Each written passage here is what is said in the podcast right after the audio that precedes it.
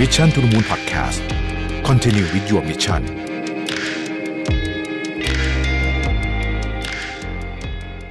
สวัสดีครับ ยินดีต้อนรับเข้าสู่ Mission to the Moon Podcast นะครับ คุณอยู่กับรวิศ หาญอุตสาหะครับ ผมเนี่ยวันก่อนได้อ่านบทความอันหนึ่งที่เกี่ยวข้องกับ marketing ที่เป็นมาจากฝั่ง MarTech เยอะมาก ๆ เลยเนี่ยนะครับ ตั้งแต่เริ่มต้นหาคนหา awareness เปลี่ยนมาอยู่ใน funnel จน conversion จนกระทั่งกลายเป็น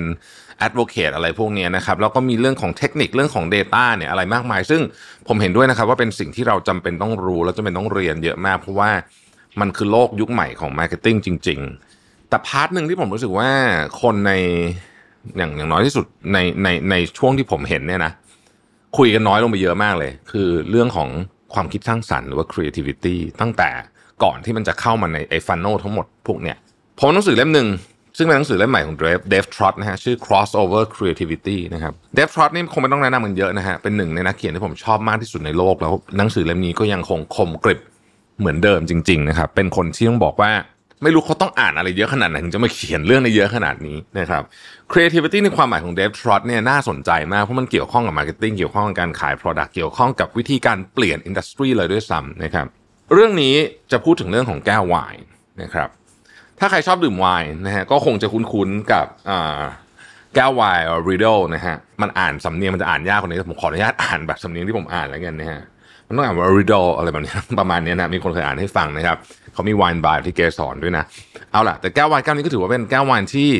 ขายดีมากๆนะครับบริษัทนี้เก่าแก่นะ 1756นะครับแต่เพิ่งมาแต่แต่ว่าแต่ก่อนก็ทำแก้วทั่ว ๆ ไป แต่ว่าเพิ่งมา specialize เรื่องแก้วไวน์จริงๆเนี่ยว่าจะสัก 7-80 ปีนี้เองนะครับ โดยหัวหอกจริงๆเนี่ยก็คือ Klaus Riedels นี่แหละนะครับ คือเดิมทีเนี่ยถามว่าคนมีแก้วไวน์ที่บ้านเนี่ยกี่ชุดนะฮะ คนส่วนใหญ่จะมี 1 ชุด 2 ชุดอย่างมาก แก้วไวน์แดงไวน์ขาวไวน์ขาวจะเล็กกว่าหน่อย หรือบางคนมีแค่ชุดเดียวนะครับดื่มทั้งไวน์แดงไวน์ขาว แล้วก็จะมีแก้วแชมเปญ แต่ยุคนี้เนี่ยคนจะมีแก้วที่บ้านเนี่ยเยอะมากเลยนะฮะยิ่งมีที่เก็บเยอะก็ยิ่งมีแก้วเยอะคำถามก็คือว่า เฮ้ยมันเกิดอะไรขึ้นระหว่างทางอะระหว่างทางใครเป็นคนที่ทำให้อยู่ดีๆ เราต้องมีแก้วสำหรับไวน์บอร์โดต้องมีแก้วสำหรับไวน์อ่าไวน์ขาวก็ต้องมีสำหรับอ่า Sauvignon Blanc ก็แบบนึงอะไรก็แบบนึงใครเป็นคนให้เกิดขึ้นคำตอบคือนี่แหละครับผู้ชายคนนี้แหละฮะคุณ Claus Riedel นี่แหละนะฮะคืออย่างนี้อย่างที่บอกสมัยก่อนทุกคนมีแก้วไวน์แค่ชุดเดียว แต่ว่าคุณคลาวส์เนี่ยเขาคิดว่าเฮ้ยทำไมเราถึง ไม่ expand market นี้ คือ market เนี้ยมันเป็น market ที่เขาเรียกว่าเอ่อ consumer durable คือเป็นของที่คุณซื้อแล้วคุณไม่ได้ซื้อบ่อยแก้วไวน์ถ้าคุณไม่ได้ทำแตกคุณก็ไม่มีเหตุผลอะไรจะซื้อมันบ่อยๆถูกไหมฮะนอกจากคุณเป็นคนที่สะสมแก้วไวน์ซึ่งก็ไม่ได้มีคนสะสมแก้วไวน์เยอะขนาดนั้นเอาพูดจริงๆแล้วทำยังไงคุณจะขยายตลาดพวกนี้ได้คำตอบก็คือ คุณต้องหาวิธีการขายแบบใหม่นะครับ Claus Riedel เนี่ยเป็นคนแรกนะฮะที่ แนะนำคอนเซปต์นี้ออกมาว่าเฮ้ยในการมีการดื่มไวน์เนี่ยแก้วแต่ละประเภทเนี่ยมันขับกลิ่นหรือว่าอโรมาของไวน์ไม่เหมือนกัน ซึ่งนั่นคือเหตุผลที่เดี๋ยวนี้เราทำไมเราถึงต้องมีแก้วไวน์หลายใบ แต่ว่าตอนนู้นน่ะไม่มีใครไม่มีใครรู้นะครับย้อนหลังกลับไปพันเก้าร้อยห้าสิบแปดเนี่ยนะครับที่ Brussels World Fair นะเขาก็บอกว่าเนี่ยเขาเปิดตัวแก้วหนึ่งที่ชื่อว่า Burgundy Grand Cru Glass นะครับ เขาให้เหตุผลแบบนี้นะครับว่าทำไมต้องมีแก้วเนี่ยเขาบอกว่า enhance the flavor and aroma of Pinot Noir um, especially for Burgundy, Barolo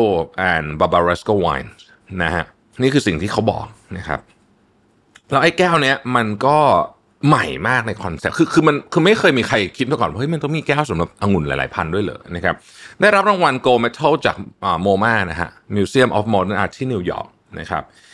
หลังจากนั้นปี 1961 ผ่านไป 3 ปีเนี่ยนะครับ Riedel ก็ออกเป็น full line เลยนะฮะ คราวนี้มีสำหรับไวน์แบบหลายประเภทมากๆองุ่นแต่ละประเภทก็จะมีแก้วของตัวเองนะครับ 1973 นะฮะ มี Sommelier Series อันนี้เป็น Gourmet Glass เลย อันนี้คือแบบอย่างแพงเลยนะครับ ยิ่งบางลงก็จะบอกว่ายิ่งแก้วบางลงมันก็จะยิ่งทำให้ไวน์รสชาติดีขึ้นอะไรแบบนี้เป็นต้นนะครับ ถ้าคุณเข้าไปใน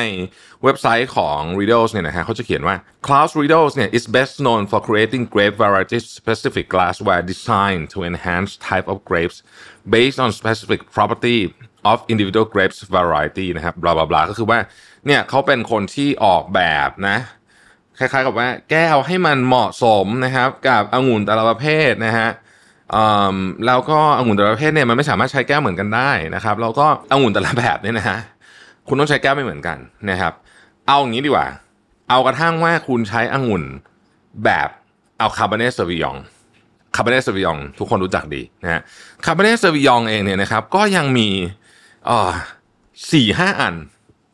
นะฮะสี่ห้าอันนะครับเออขึ้นอยู่กับว่าคุณต้องการจะใช้มันทำอะไรนะครับมีรุ่นธรรมดารุ่นพิเศษ รุ่นไม่มีสเต็มเรียกว่าอะไรไม่มีก้านนะฮะบางคนก็ใช้แก้วไม่มีก้านแบบนี้ในบรรดาแก้วทั้งหมดตอนนี้นะฮะเขามีอยู่แมนโอ้โห สี่สิบกว่าแบบสำหรับองุ่นแต่ละประเภทนะครับแม้กระทั่งแชมเปญเองซึ่งสมัยก่อนทุกคนก็ใช้แก้วแชมเปญเหมือนกันหมดใช่ไหมฮะตอนนี้ก็ยังมีเลยบอกว่าแชมเปญแต่ละแบบก็ต้องใช้แก้วไม่เหมือนกันนะครับถ้าเกิดเราเปิดเข้าไปดูในเว็บไซต์เนี่ยคุณจะโอ้โหหาข้อมูลแล้วก็จะแบบ Merlot ก็ต้องแก้วแบบหนึ่ง Pinot Noir ก็แบบหนึ่ง Shiraz ก็แบบหนึ่งนะฮะคุณจะใช้ Chardonnay ก็แบบหนึ่ง Riesling Sauvignon Blanc เนี่ยไม่มีอะไรเหมือนกันเลยนะที่ผมพูดมาทั้งหมดเนี่ยนะฮะ จริงๆ มันมี Cabernet แบบ Old World New World ก็อีกแบบหนึ่งด้วยนะฮะโหสุดๆจริงนะฮะคือเขาเป็นคนที่ทำให้มันมี variety เกิดขึ้นแบบมโหฬารแล้วหลังจากนั้น แบรนด์อื่นก็ค่อยทำตามนะฮะแล้วก็มีรุ่นแบบขาแดงซึ่งเป็นรุ่นที่แพงพิเศษอีกอะไรแบบนี้นะฮะประเด็นที่จะบอกคือว่าเขาเนี่ยเป็นคนแรกที่ทำให้ผู้ดื่มไวน์เนี่ย เห็นว่าเฮ้ยมันมีแก้วแบบเดียวไม่ได้ นะครับแล้วแก้วไวน์เนี่ยส่งผลต่อรสชาติจริง ๆ นะนะครับถามว่าส่งจริงไหม คือตอนนี้ผมผมคงโดน marketingกล่อมไปหมดแล้ว แต่ผมรู้สึกว่ามันก็ส่งจริงแก้วที่ยิ่งบาง แล้วเหมาะกับไวน์ผมว่าทำให้ไวน์อร่อยขึ้น แต่มันอาจจะเป็น marketing จากคุณ Claus Riedel มาก็ได้เนาะนะฮะแต่ว่าสิ่งที่มันเกิดขึ้นหลังจากนั้นก็คือว่าคุณไม่สามารถกลับไปใช้แก้วแบบเดิมได้อีกต่อไป ถ้าคุณไปกินร้านอาหารดีๆ แล้วเขาเสิร์ฟแก้วผิดประเภทมาปุ๊บเนี่ย มันก็จะดูแบบเฮ้ยร้านนี้ไม่ pro ใช่ไหมฮะดังนั้นร้านอาหารก็เลยต้องมีแก้วหลายแบบอีกนะฮะไปกินร้านอาหารดีๆเนี่ยโอ้โหจะมาเสิร์ฟแก้วโอ้โหไวน์อย่างดีเลยเสิร์ฟแก้วไวน์ก็ก๊อกคุณจะรู้สึกว่าไวน์มันไม่อร่อยขึ้นมาทันทีเลย ถ้าแก้วมันสวยบางๆ ตรงแบบที่มันควรจะเป็นมันเป็นพีนอนัวมันก็ต้องเป็นไวน์แก้วแบบนี้เนี่ยนะฮะมันก็จะโอ้โห ยิ่งทำให้มันอร่อยขึ้นใช่ไหมฮะความรู้สึกความรู้สึกไวน์เป็นเรื่องของความรู้สึกเขาเคยทดลองมาหลายทีแล้วว่าการเปลี่ยนฉลากไวน์นะครับ เอาไวน์ไม่แพงมาแต่เปลี่ยนเป็นฉลากแพงๆเนี่ยคนรู้สึกมันอร่อยขึ้นทันทีไวน์เป็นของที่แปลกมาก คุณไม่สามารถ justify ราคาไวน์สองพันกับสองหมื่นบาทได้เลยว่าทำไมมันต่างกันสิบเท่า แต่คนก็ซื้อนะครับมันขึ้นอยู่กับโอกาส มันขึ้นอยู่กับความรู้สึกมันขึ้นอยู่กับอะไรหลาย ๆ อย่างมาก และคนจำนวนมากแม้แต่กระทั่งเอ็กซ์เพรสเอง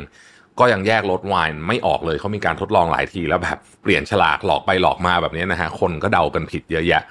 โลกของความรู้สึกของที่ขายด้วยอารมณ์ ยิ่งต้องใส่ creativity ตัวอย่างของ Riedel เนี่ยผมว่าดีมากนะ คือจากที่มันเป็นแบบไม่เคยมี need อยู่เลยตรงนี้นะฮะเขาสร้างขึ้นมาแล้วก็กลายเป็น standard ใหม่ที่คนทั่วโลกให้การยอมรับ แล้วก็ไม่ใช่แค่ให้การยอมรับเฉยๆ กลับไปใช้แบบเดิมไม่ได้แล้วด้วยนะครับ นี่คือ creativity ในโลกที่ผมคิดว่าบางทีเราต้องกลับมาย้อนนะว่า โอเคแหละนะฮะทุกอย่างมันเป็น mechanic เป็นเทคนิคไปหมดอะก็ดี แต่อย่าลืมใส่ creativity ลงไปในทุกสิ่งที่เราทำด้วยนะครับ ขอบคุณที่ติดตาม Mission to the Moon นะครับ แล้วพบกันใหม่พรุ่งนี้ สวัสดีครับ Mission to the Moon Podcast Continue with your mission